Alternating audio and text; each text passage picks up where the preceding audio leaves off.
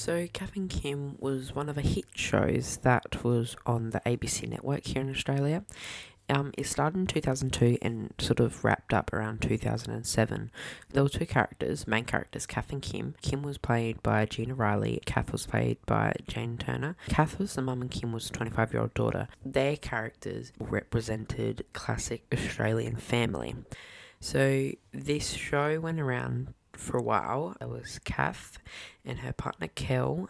Kel ran a butcher shop, and then there was Kim and Brett. So Brett, he worked at like an electronics store, similar to like a J B Hi-Fi, but back then it was different. Now you can go watch it on Netflix, all the seasons, and plus also from there then they went on to do their mo- like a movie and...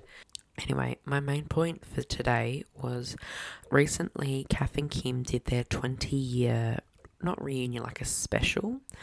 Um, so it was called Kath and Kim, My Affluent Life or Our Affluent Life. And it was sort of just to reflect on the past of Kath and Kim um, and like behind the scenes and snippets that weren't put in the final. Um, so... I know, because this was on Channel ten, uh, seven. So...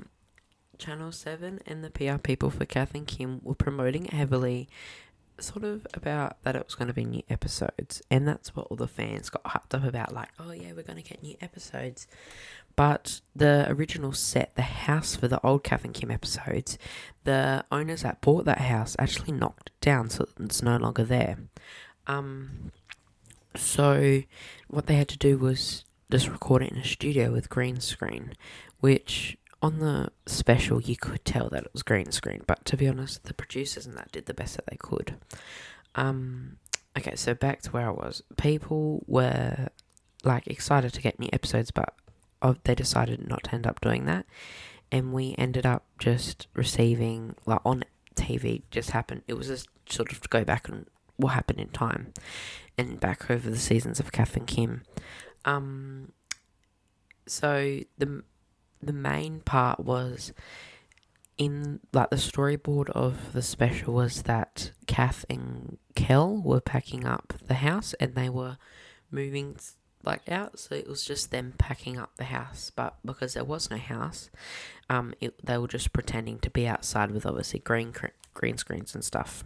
So in most of the episodes, back, like, in the original show, um, at the end of every episode, Kath and Kim would sit in the back veranda at their classic plastic green table, and they would sort of go on about stuff that happened in the episode, or like, or they didn't know it was an episode. It was just basically their normal life. But yeah, they went on about stuff that happened that day and all that sort of crap. Um, so because that was one of the main features of the show, they tried to pull that into the special this time. So main the main parts was just Kath and Kim sitting on this, like, out the back, and they were just sort of talking about the classic times and the past and how they're gonna be all sad when they move and stuff.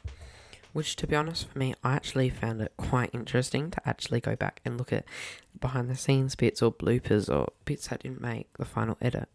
Um... But that was good to watch. But I know that a lot of people, especially in the Kath and Kim Appreciation Society, they did not, they were actually quite upset that it wasn't all that it was clapped out to be. Which I understand where they're coming from, but to be honest, when you don't have a set and you're doing it in a little studio with green screen, you gotta make do, which I thought it was fine.